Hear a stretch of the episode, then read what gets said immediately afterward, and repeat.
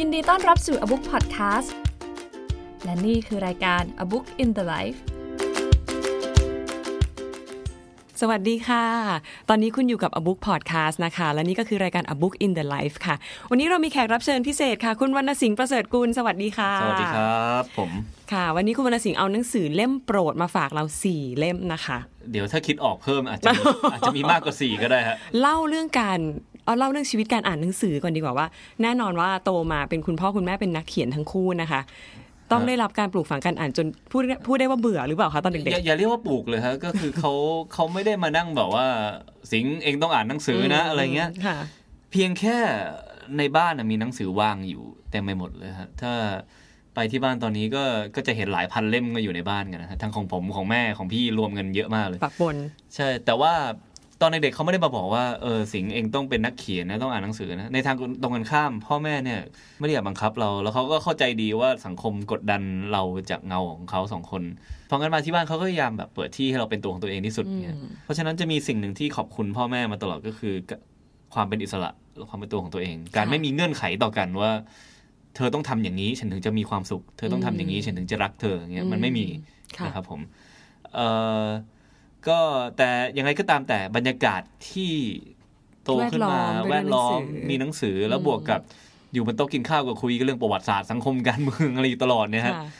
เออมันเป็นอย่างนั้นจริง ๆ ใช่ไหมคะ มันก็ไม่ได้ทุกวันแต่ว่ามันมันเป็นมันเป็นธรรมดาคือค่ะคุยกันก็ไม่ได้รู้สึกแปลกแยกอะไร แล้วก็เออ ในขณะที่บางครอบครัวคงไม่ได้คุยเรื่องนี้กันหรือถ้าหากจะคุยกันก็คงรู้สึกเขินๆค่ะเรื่องนี้เหมือนกันค่ะแต่บ้านเราไม่ได้เป็นอย่างนั้นนะก็คือเป็นคนเอนจอยความรู้ด้วยกันทุกคนอืมอาจจะเป็นความรู้คนละแขนงกันเอออย่างผมก็จะเป็นเรื่องประวัติศาสตร์สังคมซะเยอะนะครับผมพี่แทนก็จะเป็นวิทยาศาสตร์ พ่อก็เป็นเรื่องการเมืองจริงๆพ่อนี่ทุกเรื่องเลย อ่านหนังสือเยอะมาก แม่ก็จะรู้เรื่องประวัติศาสตร์กับเรื่องศิลปะเยอะค่ะนะฮะเอ่อทำให้บรรยากาศของการสนใจใคร่รู้เรื่องต่าง ๆ บนโลกเนี่ยมันเยอะ นะครับแต่ว่าพูดอย่างนั้นก็ตามแต่ตอนเด็ก ๆ เนี่ย ผมไม่ไม่ได้ไม่ได้อ่านหนังสือเลยนะฮะอ่านแต่การ์ตูนอืนะครับมอ่อสมเป็นเด็กค่ะ ใช่ฮะแล้วก็ไม่ได้ไม่ได้โตมาต่างจากชาวบ้านเขาก็แบบเอ่ออ่านการ์ตูนเยอะมากนะฮะตอนเด็กจนแม่บอกเมื่อไหรจะไปทิ้งสิลกบ้านค่ะเอ่อการ์ตูนนี่คือคุณแม่ซื้อให้อ่าน ใช่ฮะก็อ่าก็จริงๆก็ซื้อเองแหละครับ แต่ว่าก็เอาตังค์เอาตังที่ค์แม่ให้แม่นะฮะเอ่อแต่ว่ามาเริ่มตั้งใจอ่านหนังสือจริงๆก็ตอนเริ่มที่เรื่องเริ่มสนใจเรื่องโลกรอบตัวมากขึ้น เอ่อก็ช่วงวัยรุ่นสักประมาณ16 17อะไรเงี้ยเริ่มตั้งคำถามว่าความหมายของชีวิตคืออะไร หรือว่าคนอื่นเขาผ่านอะไรมาบ้าง แล้วประเทศเรามันเป็นยังไงสังคมเป็นยังไงมีที่มาที่ไปยังไง หรือว่าเอ่อโลกนี้มันเป็นยังไงเนี่ย คือคำถามมันก็ไปหาคำตอบนะฮะแล้วมันก็ไป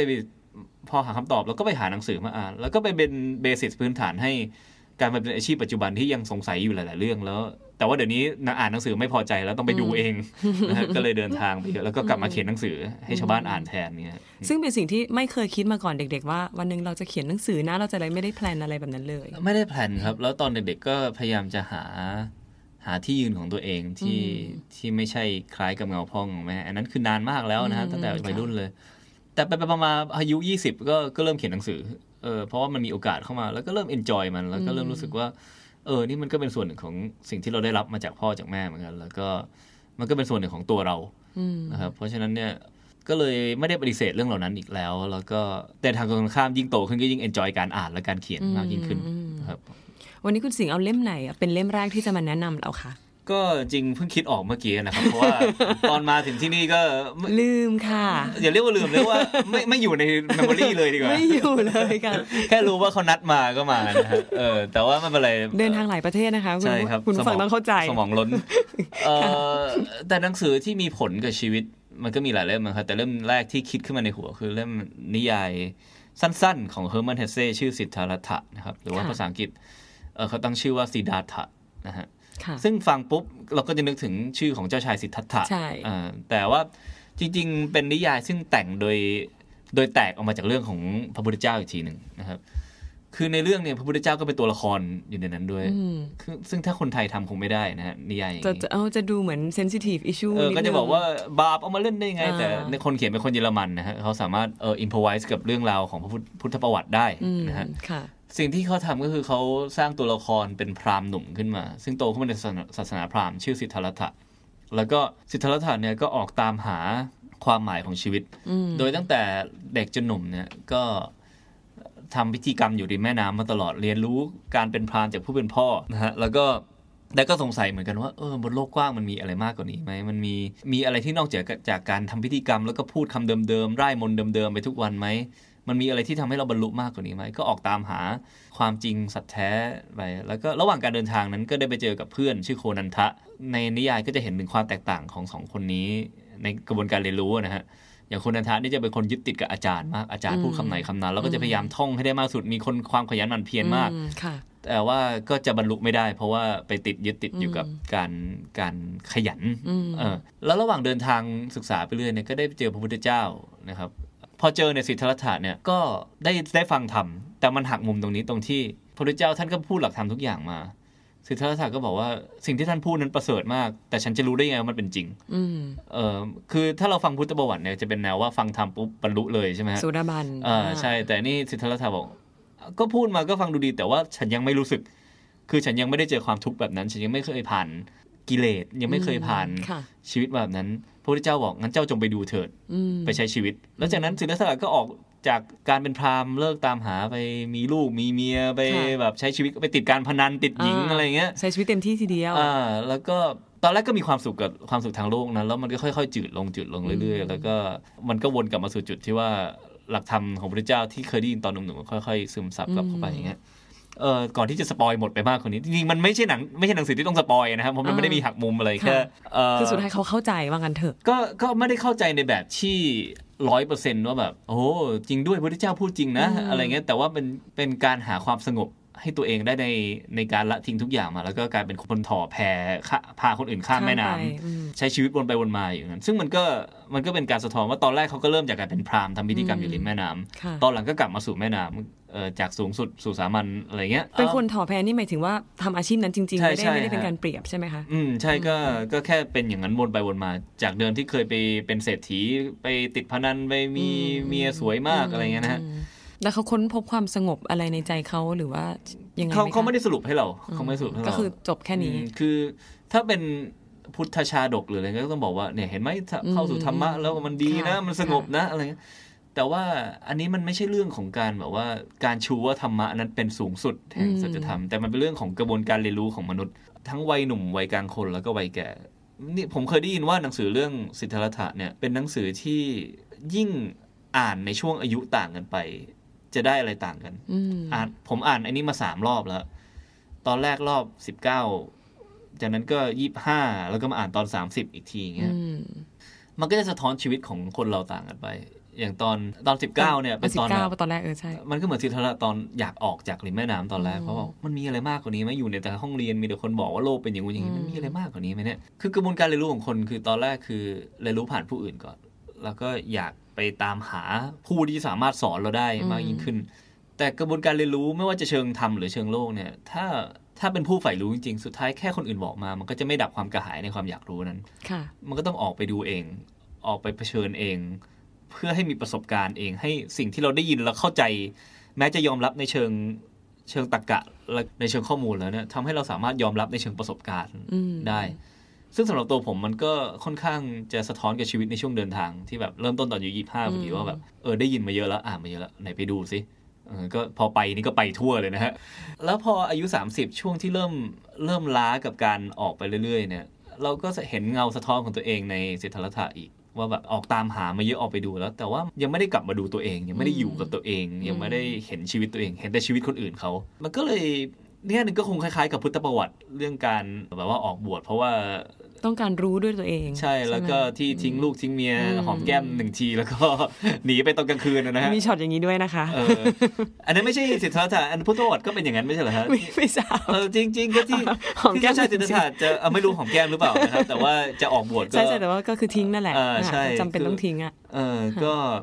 ก็ตลกดีครับพระเอกบางเรื่องก็ทิ้งลูกทิ้งเมียโดนว่านะแต่พระพุทธเจ้าเราโอเคได้เพราะว่าทิ้งลูกทิ้งเมียเพื่อไปหาหลักธรรมซึ่งเป็นประโยชน์ต่อต่อมนุษยชาติมากกว่าอย่างนี้จริงๆโชคดีที่หาเจอค่ะถ้าหาไม่เจอก็คงต้องโดนก็ประคงนามโดนว่าเหมือนกันนะฮะเออค่ะเออยังไงก็ตามแต่ก็คือค่ะนะฮะเราเรารู้สึกว่าถ้าเราอ่านเรื่องนี้อีกตอนมีลูกแล้ว ตอนมีครอบครัวแล้วเราก็คงรู้สึกต่างกันอีกแบบ คือมันเป็นเรื่องที่สะท้อนคำว่าชีวิตได้ดีมาก แล้วก็สเตจต่าง ๆ ของชีวิตอืม เอออะไรเป็น drive ของคนในยุคต่างๆ แล้วก็อะไรทำให้เราเข้าใจโลก อะไรทำให้เราพึงพอใจ อะไรที่เราตามหาอยู่อย่างเงี้ยฮะตะกี้ชอบที่คุณสิงห์บอกว่า คนเขียนเนี่ยเขาไม่ได้บอกเราว่าทำอย่างนี้แล้วจะเจออะไรอืมแต่แล้วก็ไม่ได้บอกด้วยว่าสุดท้ายแล้วคนที่สิทธารัฐะเนี่ยได้คนพบอะไรครับแต่ถ้าอย่างนั้นมันต้องสะท้อนอะไรสักอย่างที่ทำให้คุณสิงห์เกิดความรู้สึกบางอย่างในใจเรา มันเป็นหนังสือที่อ่านแล้วได้คุ้นคิดกับชีวิตตัวเองครับซึ่งผมเชื่อว่าแต่ละคนอ่านก็คงได้สิ่งที่ต่างกันไป แล้วเราว่านิยายที่ดีที่สุดคืออย่างเงี้ยคือนิยายที่อ่านแล้ว แล้วแต่ละคนรู้สึกต่างกันอืมเออแต่มันมีค่ะธีมร่วมกัน ซึ่งเป็นธีมที่ใหญ่มากคือธีมของความการมีชีวิตอืมเออเพราะเป็นสิ่งที่ทุกคนต้องผ่านเหมือนกันกว่าจะแก่จะเท่านะฮะอืมแล้วยิ่งเวลาผ่านไปเราก็ยิ่งรู้สึกแบบว่าเออการมีชีวิตของเรามันมันมีเรื่องให้กลุ้มเรื่องให้สุขเรื่องให้ทุกข์ที่แตกต่างกันไปในแต่ช่วงวัยคนเราที่เป็นวันเนี้ยเดี๋ยวพรุ่งนี้เราก็เป็นคนอีกคนแล้วคือถ้าเราหยุดเติบโตหยุดเปลี่ยนแปลงเมื่อไหร่เนี่ยเราว่าเราก็หยุดใช้ชีวิต หยุดมีชีวิตไปตามนั้น ซึ่งสิทธิศาสตร์ก็เช่นเดียวกันเป็นเรื่องของการเปลี่ยนแปลง การปานเปลี่ยนรูปไปเรื่อยๆค่ะนะฮะผ่านทุกบทสนทนา ผ่านทุกการเรียนรู้ผ่านทุกการพบเจอกับผู้คน แล้วเราเองก็รู้สึกว่าเราก็เติบโตผ่านทุกการเดินทาง ผ่านทุกบทสนทนา ผ่านทุกความทุกข์เหมือนกันในชีวิตนี้นะครับเป็นเป็นหนังสือที่ก็อยากให้ทุกคนได้อ่านกัน เพราะว่าอ่านแล้วคุณคุณอาจจะมองเห็นชีวิตเองได้เคลียร์กว่าเดิมอืม แล้วอาจจะพอเห็นภาพว่าในอนาคตมันจะมุ่งไปทางไหนอืมโดยไม่ต้องยึดติดว่ามันต้องมุ่งไปทางนั้นนะ แต่ว่าเดาๆไว้ก่อน ว่าอืมเออเดี๋ยวมันน่าจะเป็นอย่างนั้นอะไรอย่างเงี้ยอืมถ้าตอนเนี้ย ตอนนี้คุณสิงห์พูดถึงเล่มหนังสือเล่มเนี้ยค่ะแล้วเราเทียบกับชีวิตตัวเองในตอนนี้ คิดว่าเราอยู่ใน stage ไหนของสิทธารถะคะอยู่ใน stage ที่ออกค้นหาและคุยกับอาจารย์มาจำนวนมากแล้ว แล้วก็เอ่อได้เรียนรู้เรื่องของโลก เรื่องของธรรมะมาเยอะ แต่ว่ายังไม่ได้สิ่งที่ยังไม่ได้ทำคือยังไม่ได้ลองลองมีความทุกข์ในแบบที่ต้องดับนะฮะคือไอความทุกข์ที่เกิดจากความเบื่อหน่ายในทรัพย์สินในชีวิตทางโลก มันเป็นความทุกข์ที่ดับยากมากเพราะมันไม่ได้ความทุกข์ที่มีเหตุชัดเจน มันแค่แบบอยู่ดีก็ทุกข์ขึ้นมาเออถึงแม้มีทุกอย่างแล้วมันก็ไม่ดับดับไม่ได้ เป็นความเรียกว่าความว่างเปล่าแล้วกันอืมซึ่งก่อนหน้าเนี้ยเราเรามีชีวิตที่เราต้องหาอะไรมาฟิลตลอด ไม่ว่าจะเป็นการเดินทางจะเป็นงานอะไรก็ตามแต่ แต่ว่ายังไม่ได้เคยอยู่นิ่งๆ แล้วก็ลองให้ชีวิตดำเนินไปไปแบบธรรมดาบ้างเลย ที่ผมพูดถึงก็คือคนจำนวนมากบนโลกใบนี้คือ 99%ก็คือมีชีวิตที่เช้ากับเย็นก็จะไปที่เดิมในทุกๆวันไปทำงานก็ดีแล้วกลับไปบ้านที่เดิม ผมยังไม่เคยมีชีวิตแบบนั้นเลยอืมเออ แล้วก็บางทีจะได้เวลาลองไปมีชีวิตอย่างนั้น บ้างเพื่อให้เข้าใจคนอื่นๆ แล้วก็เข้าใจโลก แล้วอาจจะเข้าใจสิ่งที่เราได้เรียนรู้มาก่อนหน้านี้ได้มากกว่าเดิมว่าไม่ว่าจะเป็นในเชิงธรรมะ หรือว่าในเชิงประเพณีวัฒนธรรมความคิดต่างๆคนบนโลกใบนี้ที่เราได้ยินได้ฟังมา การได้เข้าใจพวกเขาผ่านผ่านมุมมองที่เป็นนักสำรวจนักเดินทางมันก็แบบหนึ่งการได้เข้าใจพวกเขาผ่านประสบการณ์ที่ใช้ชีวิตแบบพวกเขาคือ เช้ามาทำอย่างเดิมทุกวัน เพราะคนจำนวนมากจำนวนส่วนใหญ่บนโลกทำอย่างนั้นมันเป็นยังไง ซึ่งยังไม่เคยได้ลองตรงนี้เท่าไหร่ คล้าย ๆ ว่ากำลังจะถึง stage ทอแพรแล้วยังไงนั้นอีกอีกไกลครับอย่าเพิ่งนะคะเออแต่อาจจะเป็นต้องช่วงแต่อาจจะต้องช่วพักนิ่งๆเอออะเนาะช่วงนิ่งเป็นช่วงนิดนึนิ่งๆตอนนี้ต้องการความนิ่งในชีวิตมากครับอืมเออครับผมโอเคค่ะ เล่มต่อไปค่ะคุณสิงห์คือผมสิ่งหนึ่งที่ผมอ่านเยอะมากคือนิยายไซไฟนะฮะค่ะแล้วก็อันนี้คือตั้งนานแล้วหรือว่าเพิ่งมาตั้งนานแล้วเมครับอ่ตั้งนานแล้วเราจะหลงรักนิยายไซไฟในเชิงแบบที่เขาสร้างโลกได้อย่างมีเหตุมีผลอืมเออมันสร้างโลกใหม่ขึ้นมาแต่ว่ามีกฎเกณฑ์ในโลกใบนั้น แล้วก็ เบสบนความเป็นจริง ที่เรารู้กันในโลกใบนี้นะฮะค่ะแต่ว่าก็จะมีมีการพลิกไปนิดๆหน่อยๆเพื่อให้เกิดความน่าสนใจในโลกนั้น มีตั้งแต่ไอเดียที่แบบว่าถ้าคนสามารถเปลี่ยนร่างได้อ่าอย่างเช่นแบบว่าโหลดความทรงจำโหลดความคิดทั้งหมดไปอยู่ในอีกร่างหนึ่งได้เรื่อยๆค่ะเนี่ยมันจะเป็นยังไง ก็กลายเป็นสมมติไอเดียตั้งต้นเป็นอย่างนี้ ก็กลายเป็นนิยายเรื่องหนึ่งได้อืมนะฮะ ไอที่เกิดขึ้นบ่อยคือถ้าคนสามารถบินออกไปในอวกาศได้เออค่ะมันจะเป็นยังไงอย่างเงี้ยก็เกิดนิยายขึ้นมามันกเหมือนมายมันมี what if ขึ้นมาแล้วก็อืมสร้าง situation ใช่ต่อจาก what if นั้นใช่ไหมคะ แล้วก็นิยายที่ดีมาก ๆ ก็จะสามารถพิจิตรอนาคตได้ค่อนข้างชัดเจนอืมเอออย่าง 1984ค่ะเออหรือว่าของไอแซคอาซิมอฟเรื่อง Foundation อย่างเงี้ยก็อืมสิ่งที่อาซิมอฟเขียนหลาย ๆ อย่าง ก็ก็กลายมาเป็นปัจจุบันอืมที่เราอยู่ด้วยกันทุกวันนี้ แต่หนังสือเล่มหนึ่งที่ผมได้อ่านแล้วประทับใจมากคือ เรื่อง Children of Time ค่ะโดยเอเดรียนอะไรสกี้สกี้ทุกอย่างนะฮะเออคือเป็นนิยายซึ่งผมใช้คาว่า mind blowing มากๆนะครับ เพราะว่าตีสิสของเขามันมันอลังการมากแล้วเขาสามารถเอาตีสิสนั้นมาทำเป็นเรื่องที่ที่น่าประทับใจแล้วก็ตราตรึงมากๆนะครับคร่าวๆก็คือ ถ้าผมมองนะเหมือนกับเขาเขาศึกษาแล้วพยายามมีแมตาฟอร์มีความเปรียบเทียบเรื่องของสงคราม และความขัดแย้ง ผ่านทาง เรื่องราวไซไฟที่เล่าเรื่องการ develop ของสองเผ่าพันธุ์ไปพร้อม ๆกัน ด้านหนึ่งก็คือมนุษย์ซึ่งต้องออกจากโลกมา เพราะว่าโลกดาวเคราะห์ของเรารับไม่ไหวแล้ว แล้วก็ค่ะเหลือคนแค่ประมาณไม่กี่แสนคนอยู่บนเรือลำหนึ่งค่ะเอ่อแล้วก็ล่องลอยไปตามอวกาศ เพื่อที่จะตามหาว่าบ้านต่อไปของมนุษย์อยู่ที่ไหนค่ะกับอีกด้านหนึ่งคือแมงมุม ที่เกิดขึ้นเพราะว่ามนุษย์เนี่ยแหละไปปล่อยไวรัสให้ให้พัฒนาวิวัฒนาการเร็วมากอ่าแล้วก็เริ่มจากการเป็นแมงมุมธรรมดา แล้วก็ค่อยๆ ฉลาดขึ้นเรื่อยๆในทุกๆเจเนอเรชันแบบจากพ่อสู่ลูกจากลูกสู่หลานเนี่ยกลายเป็นว่าฉลาดขึ้นแล้วก็โตโตๆขึ้นในทุกเจเนอเรชันเพราะว่าโดนไวรัสเร่งปฏิกิริยาการวิวัฒนาการไป ให้ในสิ่งที่มนุษย์จากลิงมาสู่มนุษย์ใช้เวลาหลายล้านปีเนี่ยเออจากแมงมุมไปสู่มนุษย์แมงมุมเออแมงมุมที่แมวิงมุวัมฒน์ที่ไปเป็นเออแบบวิวัฒนาการใช้เวลาไม่กี่พันปีเท่านั้นอืมนะฮะ ทั้งสองเผ่าพันธุ์เนี่ยตลอดทั้งเรื่องเนี่ยเขาเล่าแยกกันมาตลอดว่าสิ่งที่ต้องเจอคืออะไร แมงมุมก็เอ่อวิวัฒนาการไปมีศาสนาของตัวเอง เริ่มผ่านยุคที่เข็นฆ่าการมาสู่ยุครวมกันเป็นเมืองค่ะนะฮะแล้วก็จากยุคที่มีพิธีกรรมต่างๆ มากมายไปสู่ยุคที่เริ่มมีวิทยาศาสตร์ของตัวเอง ซึ่ง s ายน์ของมนุษย์ของเราแมงมุมเนี่ยก็เป็น s ายน์คนละประเภทกับ s ายมนุษย์น์ของมนุษย์เลยอืมอย่างเขาจะเรียกมนุษย์ว่าเป็นเผ่าเมทัลเบสก็คือเทคโนโลยีส่วนใหญ่ใช้โลหะใช่อืมขนาดที่แมงมุมเป็นออร์แกนิกเทคโนโลยีคืออมสารเคมีต่างๆ สามารถผสมผสานเพื่อเอามาทำเอฟเฟกต์ต่างๆสอำนวยความสะดวกสบายฮะอย่างสร้างบ้านก็ใช้เรื่องเคมีเยอะอะไรเงี้ยอืมเออเพราะงั้นกลายในเป็นว่าคล้ายๆมันจะล้ำกว่าเราหน่อยเนาะก็จะมีความแตกค่ะคือคือความล้ำฟังฟังดูแล้วมัดูก็ล้ำกว่าทั้งคู่นะแต่ว่า มันมันมีแบบมันมีความต่างกันแบบ เหมือนเป็นโลกคนละใบจริง ๆ ที่ แล้วเขาเล่าขนานไปใช่ไหมเล่าคะขนานไปครับอืมแล้วก็สุดท้ายเนี่ยมันมาชนกันเพราะว่ามนุษย์ก็ไปเจอดาวดวงนี้อืมเออซึ่งซึ่งเหมาะกับการอยู่ของตัวเอง แล้วหลังจากท่องดวงดาวมาเป็นหลาย ๆ พันปี แล้วไม่เจอสักดวงแล้วมาเจอดวงเนี้ยอืมแล้วมันเป็นความหวังสุดท้ายของมนุษย์เพราะไอเรือยานท่องอวกาศที่มาอายุมันหลายพันปี แล้วมันก็ใกล้จะพังแล้วค่ะมันไปต่อไม่ไหวแล้ว ขณะเดียวกันไอ้แมงมุมเนี่ยก็รู้สึกแบบอ้าวจะมีผู้รุกรานมาบุกอืมมายึดดาวเราเรากลายเป็นผู้รุกรานเนาะอืมปกติเราจะบอกว่ามนุษย์โดนเอเลี่ยนรุกรานใช่รอบนี้มนุษย์เป็นเอเลี่ยนที่ไปรุกรานเขา แต่เอเลี่ยนนั้นคือจริง ๆ แล้วเราเป็นคนทำให้มันวิวัฒน์ไปแบบนั้น ใช่ใช่เพราะว่า twist อีกทีอ่าเดี๋ยวไปอ่านหงไปอ่านในหนังสือเอาเองนะแต่ว่าก็ตามแต่คือ พอถึงจุดนั้นนะคำถามที่เกิดขึ้นก็คือว่ามันจะไม่มีทางเลยเหรอที่คนสองเผ่าซึ่งหน้าตาคนละแบบกันเลยไม่เข้าใจกันเลย จะมีทางไหมที่ความขัดแย้งจะไม่เกิดขึ้น แล้วจะสามารถอยู่ร่วมกันได้ในสเปซซึ่งจริงก็เหลือเฟือสำหรับทุกคนอืมเอ่อทำไมมันต้องยึดครองกันและกันด้วยทำมันมีทางไหมที่จะไม่เข้าคนที่ไม่เข้าใจกันจะมาสู่ความเข้าใจและอยู่ร่วมกันได้ค่ะแล้วการที่เขาเลือกให้อีกฝั่งหนึ่งเป็นแมงมุมเนี่ยเพราะว่ามันเป็นสิ่งที่มนุษย์ขยะแขยงอืมเราเห็นปุ๊บก็จะกลัวไปก่อน แต่ว่า ขณะเดียวกันนี่เป็นหนังสือที่สามารถทำให้แมงมุมมีความเป็นคนสูงมากถ้าเพราะว่าเขาเล่าเรื่องแมงมุมแต่ละแต่ละอันเนี่ยไม่ได้เล่าแบบว่ามันเป็นสัตว์ประหลาดเลยคือเป็นเป็น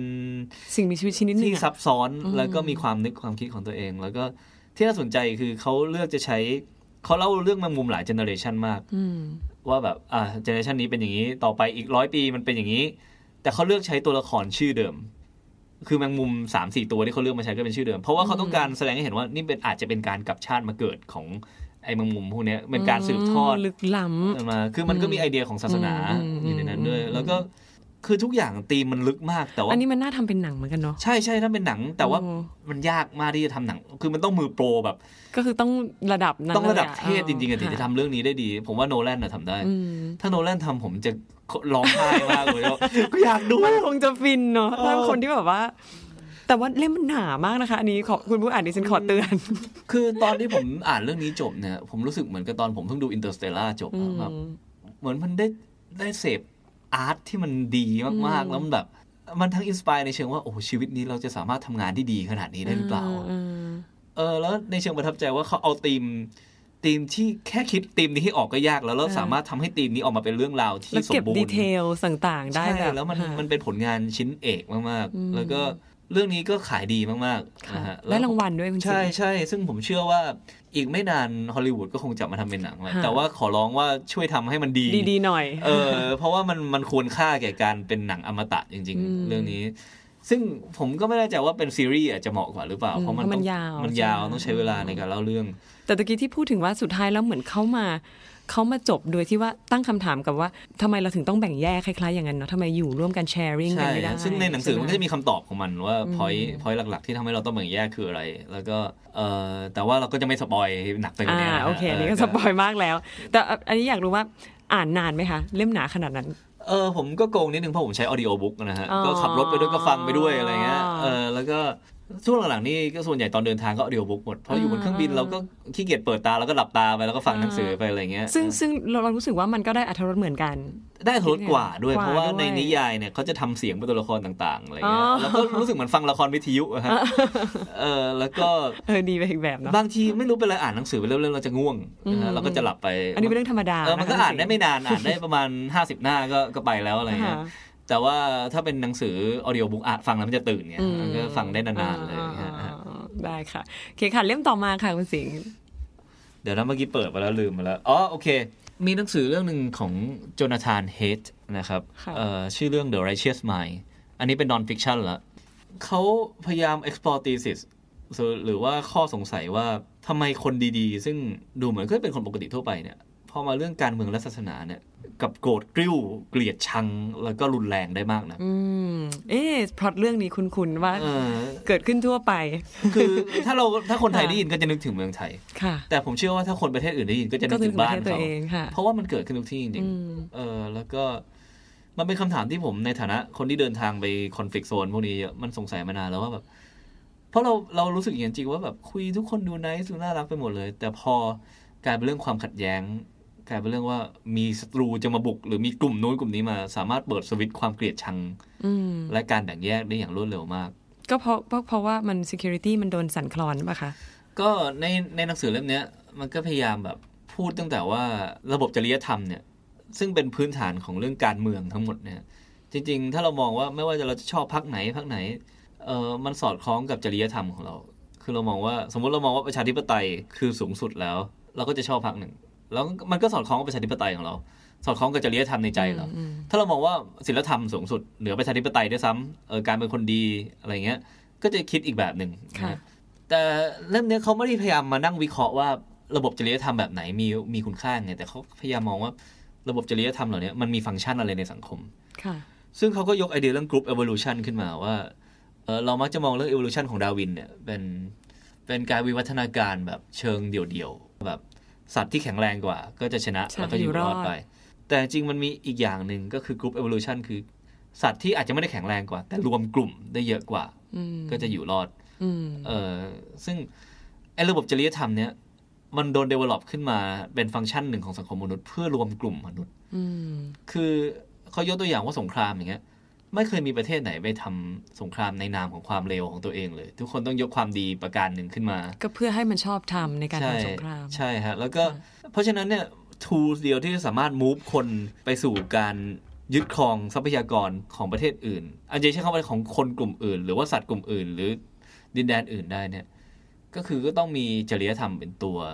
ตัวขับเคลื่อนเป็นตัวขับเคลื่อนมแล้วไม่ใช่พูดแค่เรื่องการการมีทรัพยากรอย่างเดียว เพราะว่าสังคมมันเกิดจากความ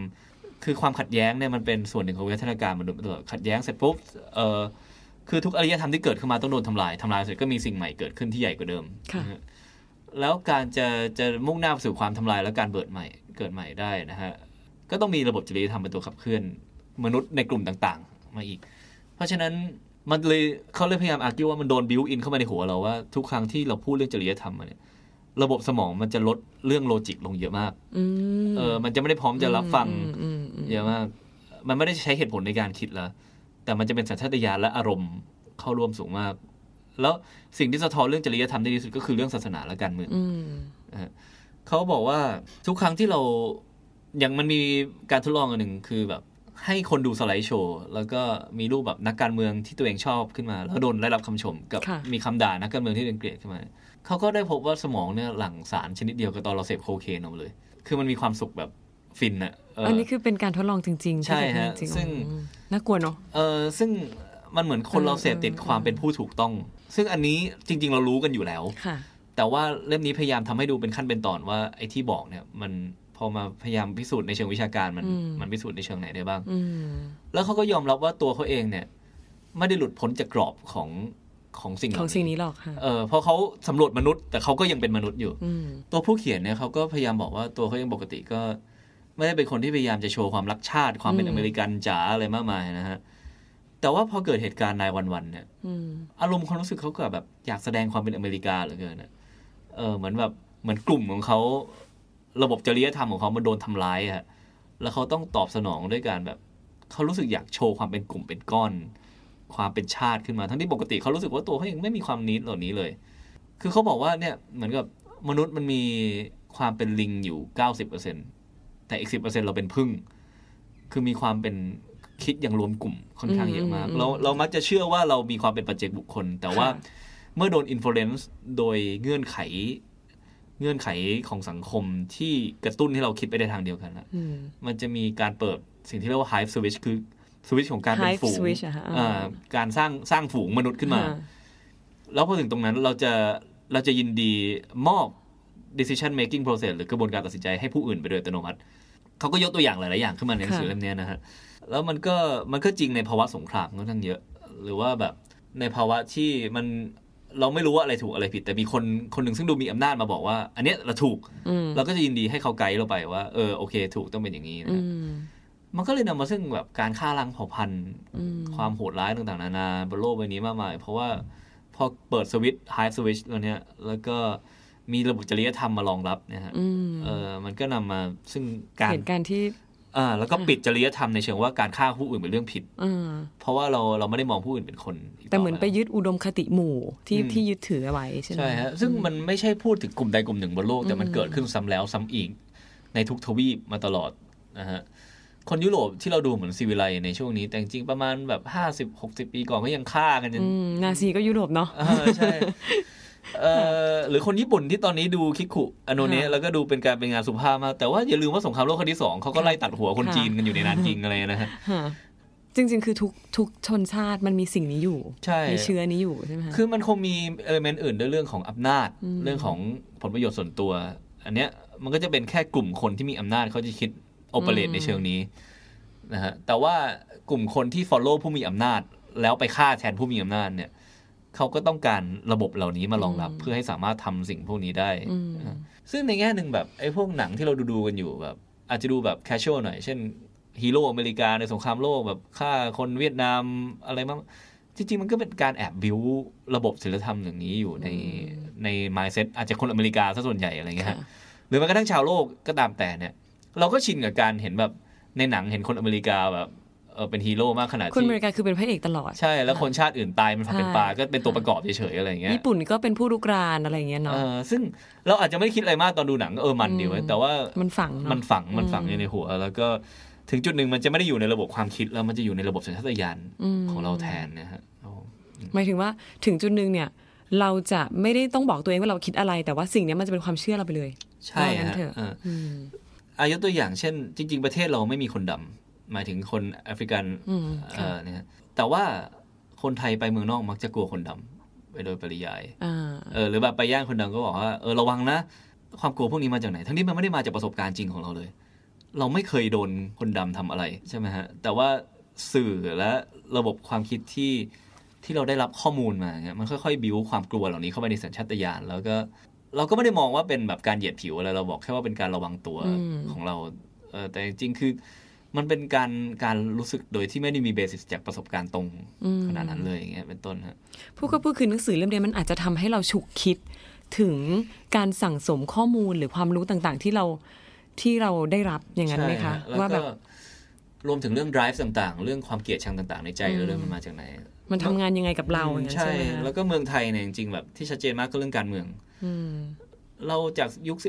12ปีมานี้เรามาจากชาติที่ถ้อยทีถ้อยอาศัยนะ ผมรู้สึกเออว่า เราก็ไม่ได้ไม่ได้มีความเกลียดชังอะไรกันมากค่ะในสังคม เราไม่ได้มีการแบ่งแยกในเชิงชาติพันธุ์หรือผิวกายอะไรค่ะมากนะเพราะเราก็หน้าตาคล้ายๆกันหมดใช่ใช่ไหมฮะเออมาสู่จุดที่มีการแบ่งแยกสูงมาก แล้วก็ความเกลียดชังสูงมากอะ ก็มันก็ process เดียวกันอืมแล้วก็ค่อยๆ โดนบิวขึ้นมาโดยหลายกระบวนการ แต่ว่าที่แน่ๆคือผู้มีอำนาจเนี่ยเขาใช้ประโยชน์จากกระบวนการเหล่านี้ของมนุษย์มาตลอด แล้วก็ถ้าเราสังเกตผู้มีอำนาจจากทุกฝ่ายในเมืองไทยก็พยายามบิวบิวให้เกิดความเป็นกลุ่มเป็นก้อน แล้วก็เกิดระหว่างพวกเราและพวกเขาค่อนข้างเยอะนะฮะแล้วตราบใดที่ยังมีการบิวอย่างนี้ต่อไป พวกเราในฐานะคนที่รับสึกเหล่านี้ก็จะเป็นเป็น subject เป็นเหยื่อของมัน ซึ่งเหยื่อในที่นี้อาจจะไม่ใช่แค่ผู้ถูกกระทำอย่างเดียว เวลาเรากลายเป็นผู้กระทำเราก็เป็นเหยื่อของระบบนี้เหมือนกัน เพราะว่าเราปล่อยให้ความเกลียดชัง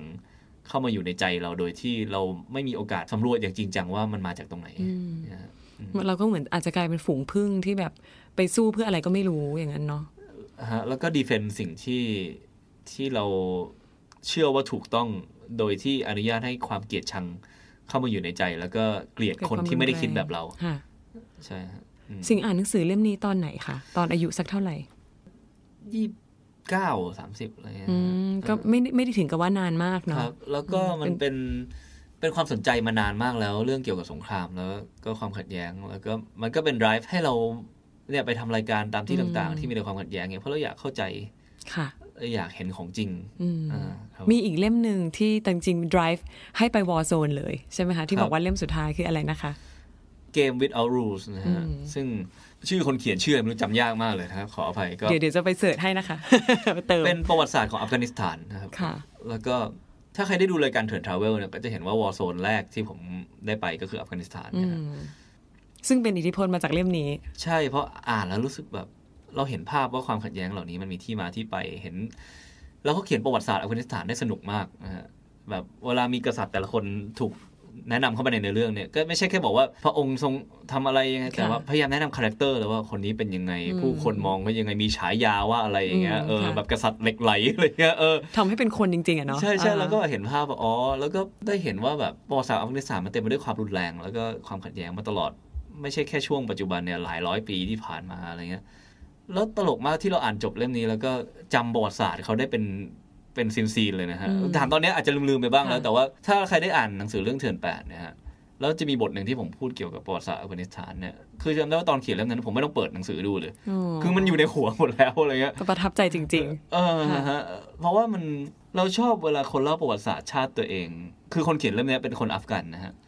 แน่นอนแล้วเขาค่ะเออแล้วเขาเล่าอย่างตรงไปตรงมา แล้วก็ไม่ได้มีการแบบมานั่งภาษาอังกฤษเรียก white watch ว่าแบบทำให้มัน ซอฟต์ๆกว่าที่มันค่ะเป็น แล้วก็เล่าอย่างมุมมองคนที่ประสบ แล้วยังรู้สึกถึงความเจ็บปวดของความขัดแย้งเหล่านี้อยู่อืมนะครับมันทำให้เรารู้สึกร่วมไปด้วย แล้วเราอยากเข้าใจพวกเขามากขึ้น มันเป็นหนึ่งในเล่มที่ทำให้เรามี drive มากพอที่เราอยากเอออยากจะไปจริงๆแล้วว่าจะเดินไปแค่ความอยากรู้กลายเป็นความแบบโอเค จะไปดูแล้วนะอืมเออแล้วก็รู้สึกด่าตัวเองว่าไปจะไปจริงเหรอวะแต่ก็สุดท้ายแล้วก็ไปก็ไปอะนะฮะแต่ละแต่อันนี้อยากแอบอยากรู้นิดนึงว่า จริงสิ่งรู้ประวัติศาสตร์หลายชาติมาก แต่ทำไมประวัติศาสตร์ของชาติเนี้ยมันมีอะไรในในเรื่องนี้ไหมถึงได้ประทับใจเราโดดเด่นขึ้นมา เพราะว่ามันยังมันเป็นปัจจัยที่สืบเนื่องมาจนถึงปัจจุบันเนี่ยฮะมันสาวไปได้ว่าความขัดแย้งในปัจจุบันอย่างทาลิบันกับรัฐบาลค่ะเนี่ยมันมาจากจุดไหนชาตินี้เคยผ่านอะไรมาบ้าง เคยเจ็บปวดอะไรมาบ้าง แล้วมันบวกกับเรามีโอกาสได้เดินทางก่อนหน้านั้น เราได้เห็นว่าภายใต้สงครามทุกอันเนี่ย เรามักจะได้ยินแค่สถิติว่าคนตายกี่ล้าน คนตายกี่แสน แต่ว่าเราไม่เคยได้คุยกับคนที่เขาเจ็บปวดจากการสูญเสียเหล่านั้นจริง ๆ เลย แล้วก่อนหนานั้นเราได้คุยกับที่รวันด้าบ้างอืมได้คุยกับชาวปาเลสไตน์บ้าง เราก็รู้สึกว่าเบื้องหลังทุกสงครามมันมีความเป็นมนุษย์อยู่ค่ะแล้วส่วนใหญ่เราได้คุยกับสงครามที่จบไปแล้ว หรือไม่ก็อันที่ไม่ได้เป็น active war zone ขนาดนั้นค่ะแต่เราอยากรู้ว่าที่คนที่เขาอยู่ใน war จริงๆเนี่ยมันมันเป็นยังไง มันรู้สึกยังไง ก็ คือจริงๆมันก็ไม่ไม่จำเป็นต้องเป็นอัฟกานิสถานอย่างเดียวก็ได้นะฮะจะเป็นอิรักซีเรียโซมาเลียอย่างเงี้ยมันก็ไม่มีเรื่องราวแบบนี้ทั้งนั้น ใช่ไหมเราก็อยากจะเล่าสักที่หนึ่ง เพียงแค่ตอนนั้นจิ้มไปจิ้มมาเอามาโผล่อัฟกานิสถานนะฮะเออแต่ season นี้ก็เออเถื่อน season สองก็จะมีอิรักกับซีเรียโผล่มาด้วยก็รอดูจะไล่ให้ครบทุกประเทศนะคะ ที่มีสงครามแต่ว่าตอนนี้ก็เริ่มเริ่มชินแล้ว อาจจะไปทำเรื่องอื่นก่อนนะฮะเออแล้วอีกอย่างหนึ่งคือเราเรารู้สึกว่าหนังสือเรื่องนี้อินสปายตรงที่เขาเขาเล่าประวัติศาสตร์เขาอย่าง อย่างซื่อสัตย์ตรงไปตรงมา แล้วเราพูดได้ว่าเราเป็นคนที่รู้ประวัติศาสตร์โลกค่อนข้างเยอะค่ะนะฮะแต่ว่าประวัติศาสตร์ไทยเรารู้น้อยมากเพราะเราเบื่อออ่านแล้วเบื่อ กลายเป็นว่าบางทีต้องไปอ่านจากประเทศอื่นเนาะใช่เพราะว่าของเรามันมันมีอ g e n d a ของข้อมูลที่เราจะได้รับค่ะเอ่อการเปิดเผยในสังคมไทยเราเราไม่ได้รับข้อมูลจริงทั้งหมดอะไรอย่างเงี้ยฮะแล้วก็เราก็แยกไม่ออกว่าอะไรจริงไม่จริงอืมเออเรารู้สึกว่าคือจากการอ่านประวัติศาสตร์ชาติอื่นมา แล้วการมาประวัติศาสตร์ไทยแล้วมันมีแต่แบบ ความรุ่งโรจน์รุ่งเรือง เออ ไม่มีดราม่าไม่มีเรื่องไม่ดีเลย เออมันแบบมันไม่มีทางจริงประเทศอยู่ดูแล้วดีอๆฮเนาะเออ แล้วเราก็ไม่รู้ว่าแบบเราคือเราเราไม่ได้สงสัยว่ามันจริงไม่จริงเพราะเรารู้ค่ะมันไม่จริงอยู่แล้วอ่าอ่าแต่ว่าแต่ไม่รู้ว่าที่จริงคืออะไรเแล้วก็ไม่รู้จะไปหาอ่านจากไหนอืมนะฮะก็ก็อย่างที่คุณแป้งบอกคืออาจจะต้องบางทีต้องไปอ่านของฝรั่งด้วยซ้อ่าำเพื่อให้รู้เรื่องความจริงของประเทศอย่างเงี้ยอยากอยากให้สิงห์พูดให้ฟังนิดนึงได้ไหมคะว่า สิงห์มองว่าการที่ใครสักคนในประเทศสมาชิกประเทศนั้นเนี่ยได้รับรู้ ประวัติศาสตร์ของตัวเองอย่างตรงไปตรงมาอย่างเช่นในหนังสืออัฟกานิสถานเนี่ยมันมีข้อดียังไง ข้อดีเยอะมากครับค่ะมันจะทำให้ทำให้ความขัดแย้งน้อยลงอืมนะจริง ๆ แล้ว เพราะว่าในเชิงว่าแบบสังคมปัจจุบันเนี้ยเรามีคนยุคหนึ่งซึ่งโตมากับข้อมูลเซตเซตเดียวเกี่ยวกับเรื่องชาติของเรา แล้วเขาก็จะมองคือเข้าใจได้ว่าเขาก็คงต้องปกปักรักษาความเป็นชาติในมุมมองเขาเพราะเขาโตมาแล้วเข้าใจอย่างนั้น กับคนอีกยุคหนึ่งซึ่งเข้าถึงข้อมูลแล้วเข้าถึงประวัติศาสตร์อีกหลายเซตมากมาย นะฮะพอมันไม่ไม่อนุญาตให้มีการพูดคุยกันอย่างตรงไปตรงมาแล้ว แล้วพยายามเข้าใจประเทศตัวเองอย่างตรงไปตรงมาอย่างเงี้ยโอกาสที่คนกลุ่มหนึ่งจะรู้สึกว่าไม่ได้รับฟังหรือไม่มีโอกาสพูดคุยมันก็เยอะ ในขณะที่บางประเทศอย่างเยอรมันอย่างเงี้ยเขาผ่านเรื่องนาซีมาปัจจุบันเยอรมันก็ชัดเจนมากว่าต้องต้องให้เด็กเยอรมันทุกคนจำเรื่องนาซีให้ได้ และอย่าให้มันเกิดขึ้นอีกอะแล้วก็พูดถึงมันตรงไปตรงมาแล้วดีเนาะผมจำได้แบบมีเรื่องหนึ่งแบบ เออเขามีแคมเปญให้ลูกหลานชาวเยอรมัน ไปตระเวนขอโทษลูกหลานชาวยิวในโปแลนด์หรือว่าในยุโรปประเทศต่างๆ อะไรเงี้ยเออเพราะว่าสิ่งที่บรรพบุรุษของพวกเขาทำไว้มันมันมาหันจริง ๆ หรือว่าอย่างที่รวันด้าที่เป็นการฆ่าล้างเผ่าพันธุ์ระหว่างฮูตูกับตุตซี่อย่างเงี้ยตอนผมไปประมาณสักห้าหกปีที่แล้วเนี่ยก็มีป้ายทั่วเมืองเลยเขียนว่า never again รวันด้าอืมคือเขาเขาเขาให้จำอะเขามีมิวเซียมเกี่ยวกับเรื่องนี้ เขาต้องการให้คนทุกคนจำให้ได้ว่าเกิดอะไรขึ้นอืม เพราะเพื่อไม่ให้มันเกิดขึ้นอีก ขณะที่ของไทยเนี่ย เราเกิดขึ้นซ้ำแล้วซ้ำอีกตลอดเวลา เราเป็นแชมเปี้ยนเรื่องรัฐประหารและการฉีกรัฐธรรมนูญของไม่รู้ของโลกไปหรือยังนะแต่ก็ก็เยอะมากอะไรอย่างเงี้ยนะฮะแต่โอเคมันอาจจะเรายังไม่เคยมีสงครามที่แบบฆ่ากันอย่างจริงจังแบบล้างผลาญฆ่าล้างเผ่าพันธุ์อะไรเงี้ยอย่างน้อยก็ไม่ได้มีในช่วงอายุคนในเจที่เนอเราเรอืมเอ่อที่เรารู้ค่ะรู้จักกันนี้ แต่ว่าในแง่หนึ่งเมืองไทยก็ก็มีความดีงามหลายอย่าง และความสงบปัจจุบันเนี่ยก็ ถึงแม้ว่าจะมีความขัดแย้งในโลกออนไลน์หรือความทางความคิดเยอะ แต่ว่าในเชิงกายภาพเราก็ยังมีมันควายัมงสงไม่บอ่าอ่าไม่ได้ถึงขั้นเพราะงั้นเราก็ไม่ได้ว่าประเทศตัวเองเยอะขนาดนั้นเออมันก็ยังมีแง่ดีอยู่เยอะ แล้วก็ยิ่งไปประเทศอื่นๆ ก็ยิ่งทำให้ appreciate เมืองไทยมากยิ่งขึ้นว่า เออมันมันน่าอยู่กว่าเยอะเลย แต่ในเชิงระบบการเรียนรู้ของสังคมเนี่ยเราก็ยังมีปัญหาอยู่อืมถามว่ามีชาติอื่นที่มีปัญหามากกว่าเราไหมมีเยอะฮะอืมแต่ว่าเราก็ยังไม่ได้สมบูรณ์แบบค่ะอ่า แต่แง่ดีก็คือว่าเราไม่ได้มีที่เรียนรู้แค่ที่เดียว คือประเทศไทย เท่าที่ผมไปมาผมว่า 4G กรุงเทพเนี่ยแรงสุดแล้วนะฮะเออจริงเหรอคะ ครับมันเออจริงใช่ไหม มันมันแรงอ่าแล้วแต่แล้วแต่ประสบการณ์ทุกคนเลยแต่ว่าคือการเข้าถึงข้อมูลทางอินเทอร์เน็ตของเราเนี่ย มันทำให้เรามีทางเลือกในการได้เรียนรู้ ทั้งเกี่ยวกับประเทศตัวเองและเกี่ยวกับโลกใบนี้ค่อนข้างเยอะอืมแล้วผมเองถึงแม้ว่า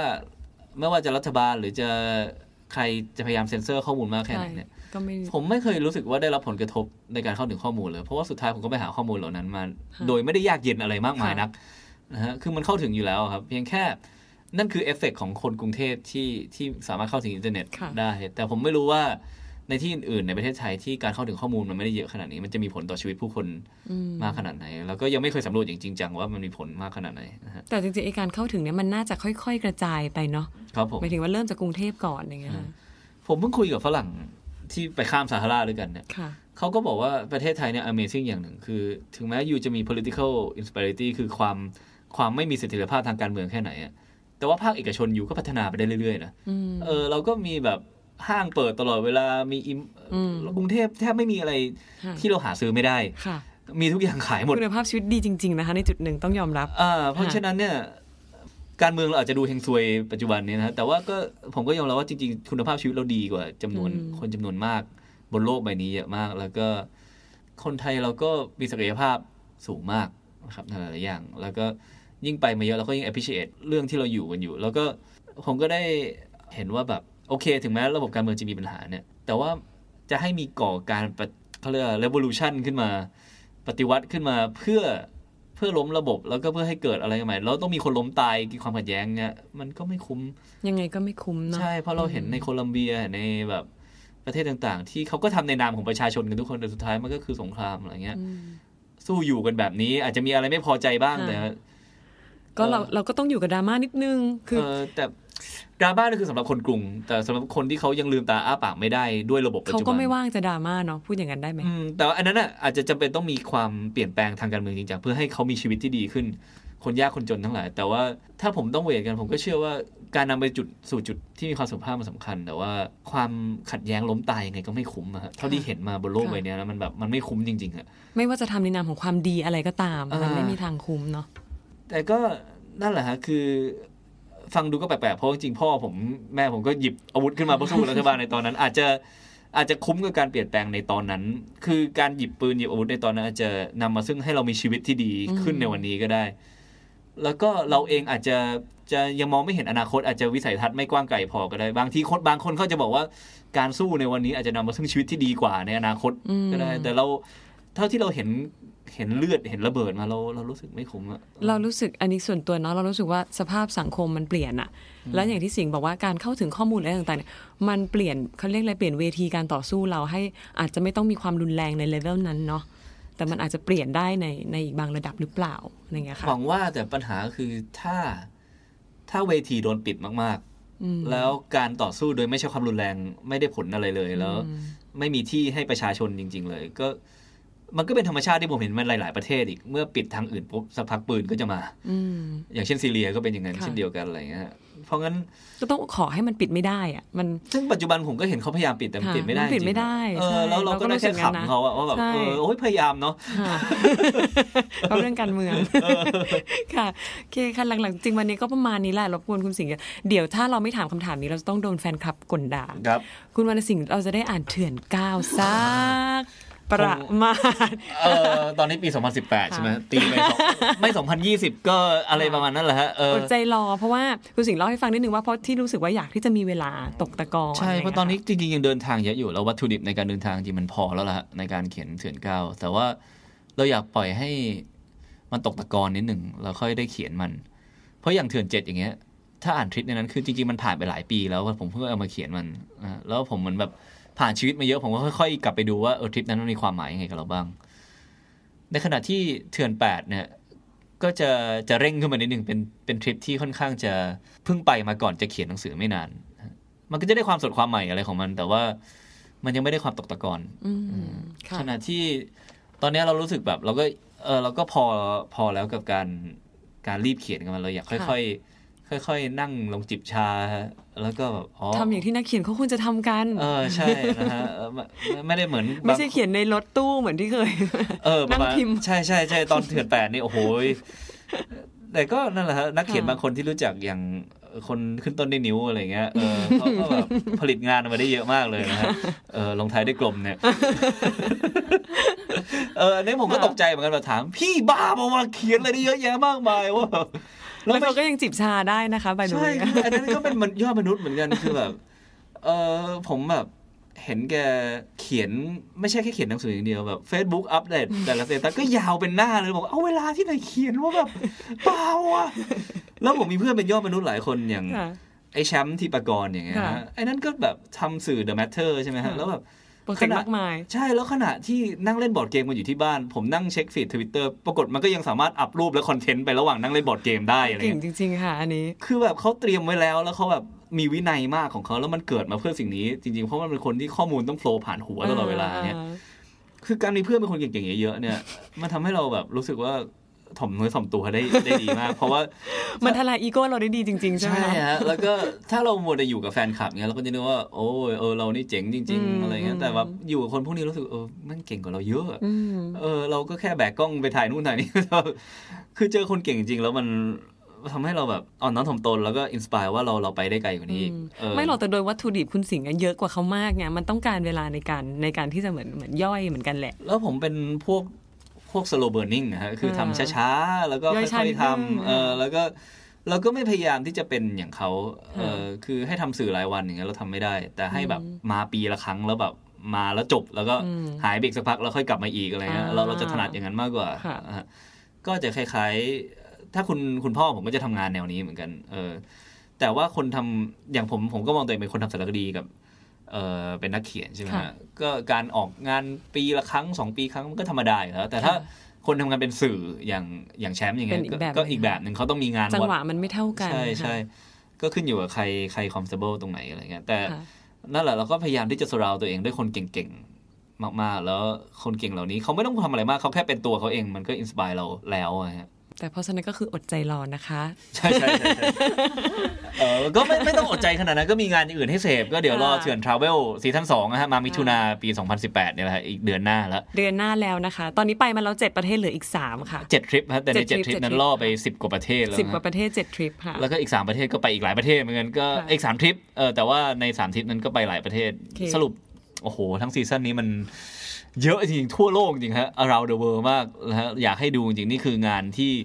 ตั้งใจที่สุดในชีวิต แล้วคิดว่าดีดีที่สุดเท่าที่ทำได้แล้วอะครับผมค่ะก็รอดูกันเถื่อน travel ซีซั่นสองแล้วสิ่งหนึ่งที่อยากบอกก็คือใครที่คิดถึงว่าเอ้ยเมื่อไหรจะเขียนเถื่อนเก้าอะไรเงี้ยเราอยากจะบอกว่าเถื่อนเจ็ดเถื่อนแปดอยากให้อ่านกันให้จบก่อนนะคะ มันไม่ได้เป็นเล่มบางๆ ที่ซื้อไว้ให้อ่านกันก่อนค่ะ ก็ซื้อได้ตามร้านหนังสือทั่วไปนะฮะเออขายของนิดนึงเออขอบคุณมากค่ะคุณวรรณสิงห์ขอบคุณครับสวัสดีขอบคุณครัค่ะบ